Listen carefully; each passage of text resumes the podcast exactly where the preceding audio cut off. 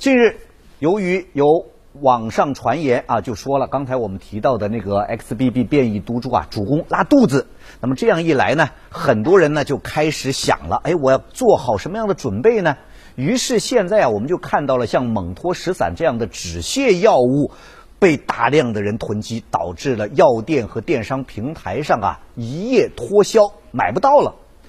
北京晚报对此评论说：“要消除公众的这种囤药焦虑，打破药品短缺困境，我们必须还是要提前做好一些准备的，来稳定药品价格，不断的完善药品的保障机制，按照市场需求及时的调控药品生产供应等等。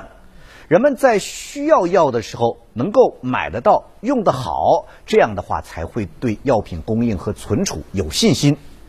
备药本身是无可非议的，有备才能无患嘛。但是再多的药也经不起众多人一起来囤积聚齐。那对于个人和家庭而言，适当准备药物即可，不需要过度囤药啊。